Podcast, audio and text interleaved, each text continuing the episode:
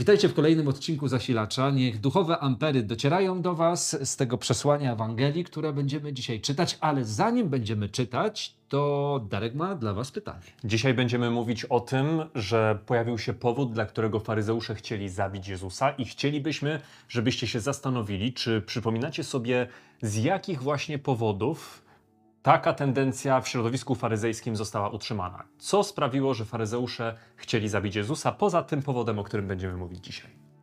Tak, a dzisiejszy fragment znajduje się w Ewangelii Mateusza w 12 rozdziale, czytamy od wersetu 1.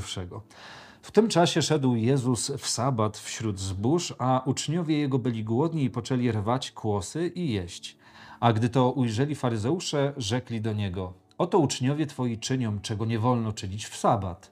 A On rzekł im: czyż nie czytaliście, co uczynił Dawid, kiedy był głodny, on i ci, którzy z nim byli, jak wszedł do domu Bożego i jadł chleby pokładne, których nie wolno było jeść ani jemu, ani tym, którzy z nim byli, tylko samym kapłanom? Albo czy nie czytaliście w zakonie, że w sabat kapłani w świątyni naruszają sabat, a są bez winy? Ale mówię wam, że tutaj jest coś większego niż świątynia. I gdybyście byli zrozumieli, co to jest miłosierdzia chce, a nie ofiary, nie potępialibyście niewinnych, albowiem Syn Człowieczy jest Panem sabatu. I odszedłszy stamtąd, przyszedł do ich synagogi, a był tam człowiek, który miał uschłą rękę. I zapytali go, mówiąc: czy wolno w sabat uzdrawiać? Chcieli go bowiem oskarżyć. A on im rzekł: któż z was, mając jedną owcę, gdyby mu ta w sabat do dołu wpadła, to czy jej nie pochwyci i nie wyciągnie? O ileż więcej wart jest człowiek niż owca, a zatem wolno w sabat dobrze czynić. Wtedy rzekł temu człowiekowi: wyciągnij swoją rękę. A on wyciągnął i stała się znowu zdrowa jak druga. A faryzeusze, wyszedłszy, naradzali się co do niego, jakby go zgładzić. No i dobra, Marcin, co uczniowie robią nie tak? Dlaczego faryzeusze mają uwagę względem uczniów w kontekście zachowywania soboty? No, być może kojarzyli tą czynność rwania kłosów i jedzenia ich z całym tym procesem zrzęcia pól i co prawda to dosyć trochę taka nadinterpretacja, ale prawdopodobnie o to im chodziło. Dobrze, czyli dla nich uczniowie łamią 4. przykazanie mówiące o tym, żeby zachowywać świętym dzień soboty, tak? Mhm. Okej, w porządku. I teraz Jezus stara się odpowiedzieć na ten zarzut i robi to dość precyzyjnie, nie powołując się na żaden przepis, ani na żadne... może inaczej. Powołując się na 2 przykłady. Tak. Na przykład Dawida i przykład kapłanów, którzy wprost mówi, łamią sabat, ale pozostają bez winy. Mhm. Który przykład do Ciebie bardziej przemawia z tych 2? Znaczy one mają wspólne mianowniki, prawda, bo jest pewna świętość. Mhm. W jednym przypadku są to chleby pokładne, w drugim właśnie święty czas. I zarówno w jednym, jak i w drugim przypadku te świętości zostają w jakiś sposób naruszone. W pierwszym przypadku była potrzeba głodu Bożego sługi, tak, zaspokojenia głodu. Natomiast w drugim przypadku była to kwestia po prostu wykonywania służby dla Boga. Mhm. I wydaje się, że uczniowie Jezusa te 2 elementy w sobie w tym momencie kumulują. Tak? Że z jednej strony są na służbie dla Jezusa, no z drugiej strony czują głód. Przypadek pierwszy, który mówi o tym, co stało się w przypadku Dawida, jest dość charakterystyczny, dlatego że Dawid przychodzi do kapłana i prosi go o jedzenie. Jedyne, co jest dostępne, to są chleby pokładne i to, w jaki sposób używa się chlebów pokładnych, było ściśle określone prawem. I tam nie było żadnego, w prawie mam na myśli, wyjątku. Nie było powiedziane, jeśli coś się stanie niezwykłego, to możesz go dać potrzebującym. Nie, te chleby mogli jeść tylko i wyłącznie kapłani, którzy służyli w świątyni. I bodajże lewici też, jeśli dobrze pamiętam. W każdym razie to jest do sprawdzenia.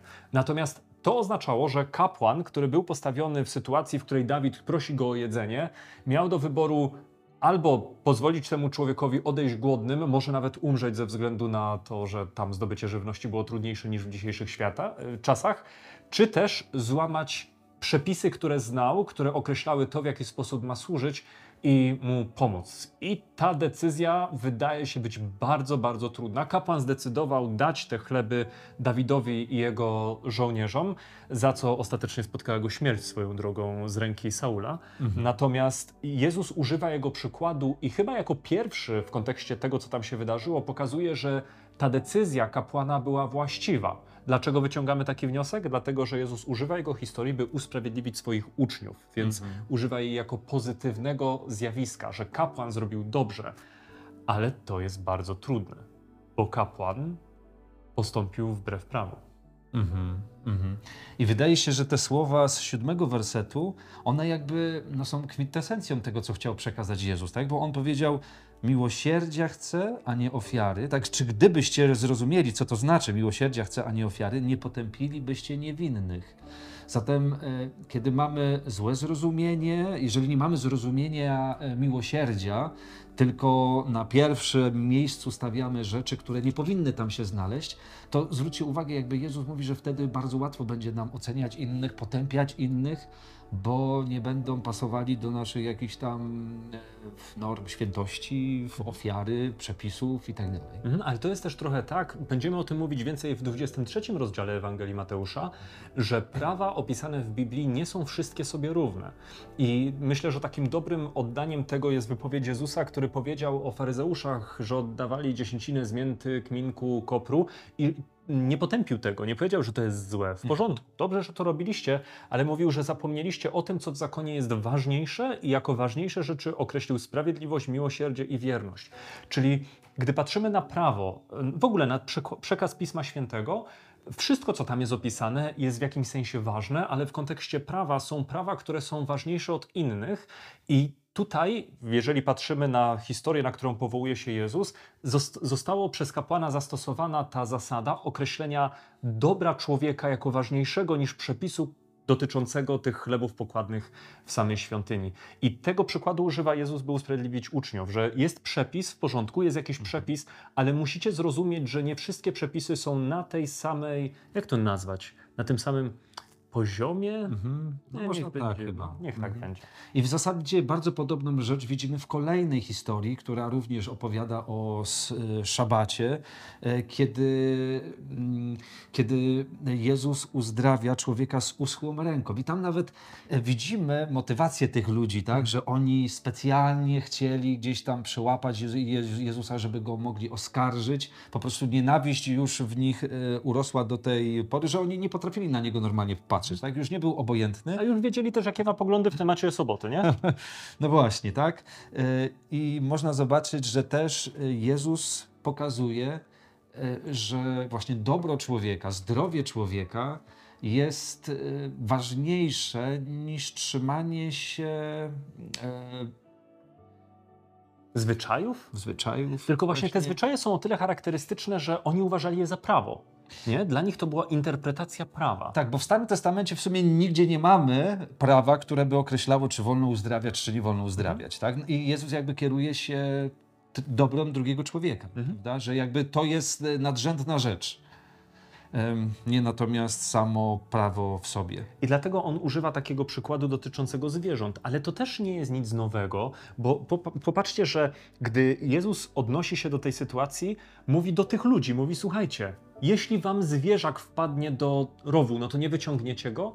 Używając takiego przykładu, oczywistym jest, że jego odbiorcy przytakną, bo tak. W innym przypadku nie użyłoby się takiego porównania. No wyciągniemy, no to jeśli wyciągniesz, czyli jeśli pomożesz zwierzęciu, no naprawdę, czemu miałbyś nie pomóc człowiekowi?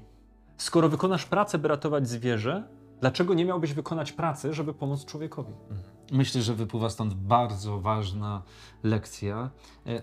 Zapewne kilka, tak? Ale mi się na pierwszy plan rzuca to, żeby naprawdę przyjmować tą Bożą mądrość, aby wiedzieć, które rzeczy trzeba kłaść na ostrzu noża, a które nie, które trzeba akcentować i walczyć na śmierć i życie o nie, a gdzie po prostu trzeba na przykład zastosować miłosierdzie, tak, że ktoś robi coś inaczej niż my właśnie byśmy tego oczekiwali, prawda, czy nie postępuje według naszych standardów. Drugą bardzo prostą lekcją wynikającą z tej historii jest to, by chronić tych, którzy są niewinni. To, co Jezus robi, to staje w obronie swoich uczniów i odnosi się do uczonych i faryzeuszy, że gdyby tylko rozumieli, co to znaczy miłosierdzia chce, a nie ofiary, nie potępialibyście niewinnych. Więc przykład Jezusa jest dla nas takim obrazem, żeby gdy ktoś jest oczerniany, potępiany niesłusznie, wtedy powinniśmy stawać w jego obronie. I przed nami czas modlitwy. Modlitwy, którą jak zwykle wy rozpoczniecie, a później Marcin będzie się modlił.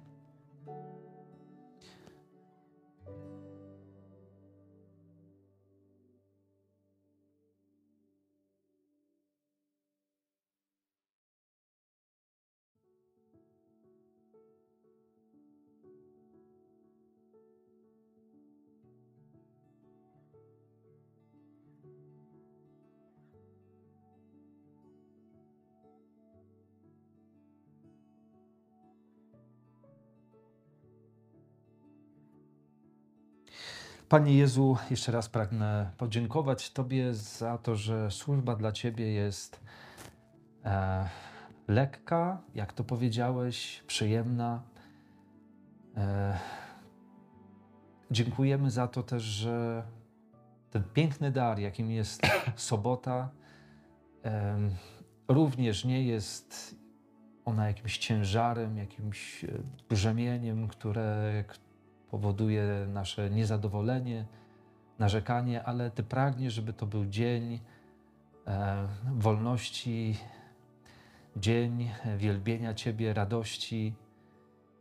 Panie Jezu, prosimy Ciebie dlatego, żebyśmy potrafili we właściwy sposób korzystać z tej soboty, żebyśmy nigdy nie popadali w żadne skrajności, czy w jedną, czy w drugą stronę.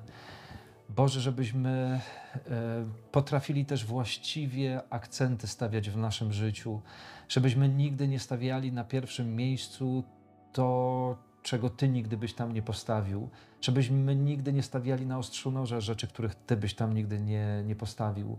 Panie, daj nam walczyć o te rzeczy, o które należy, ale Panie też, żebyśmy potrafili w tych pomniejszych rzeczach potrafili kierować się miłosierdziem, łaską, zrozumieniem.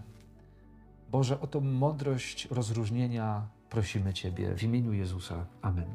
Amen. Bardzo Wam dziękujemy, że wytrzymaliście z nami cały miesiąc, bo to ostatni odcinek stycznia. Brawo. Tak, dziękujemy za każde Wasze zaangażowanie, za to, że rozmawialiście z ludźmi o zasilaczu, że polecaliście go innym, że pisaliście tam z nami trochę. No, to było super. Z Wami ten miesiąc to było, no, do przejścia, nie? No.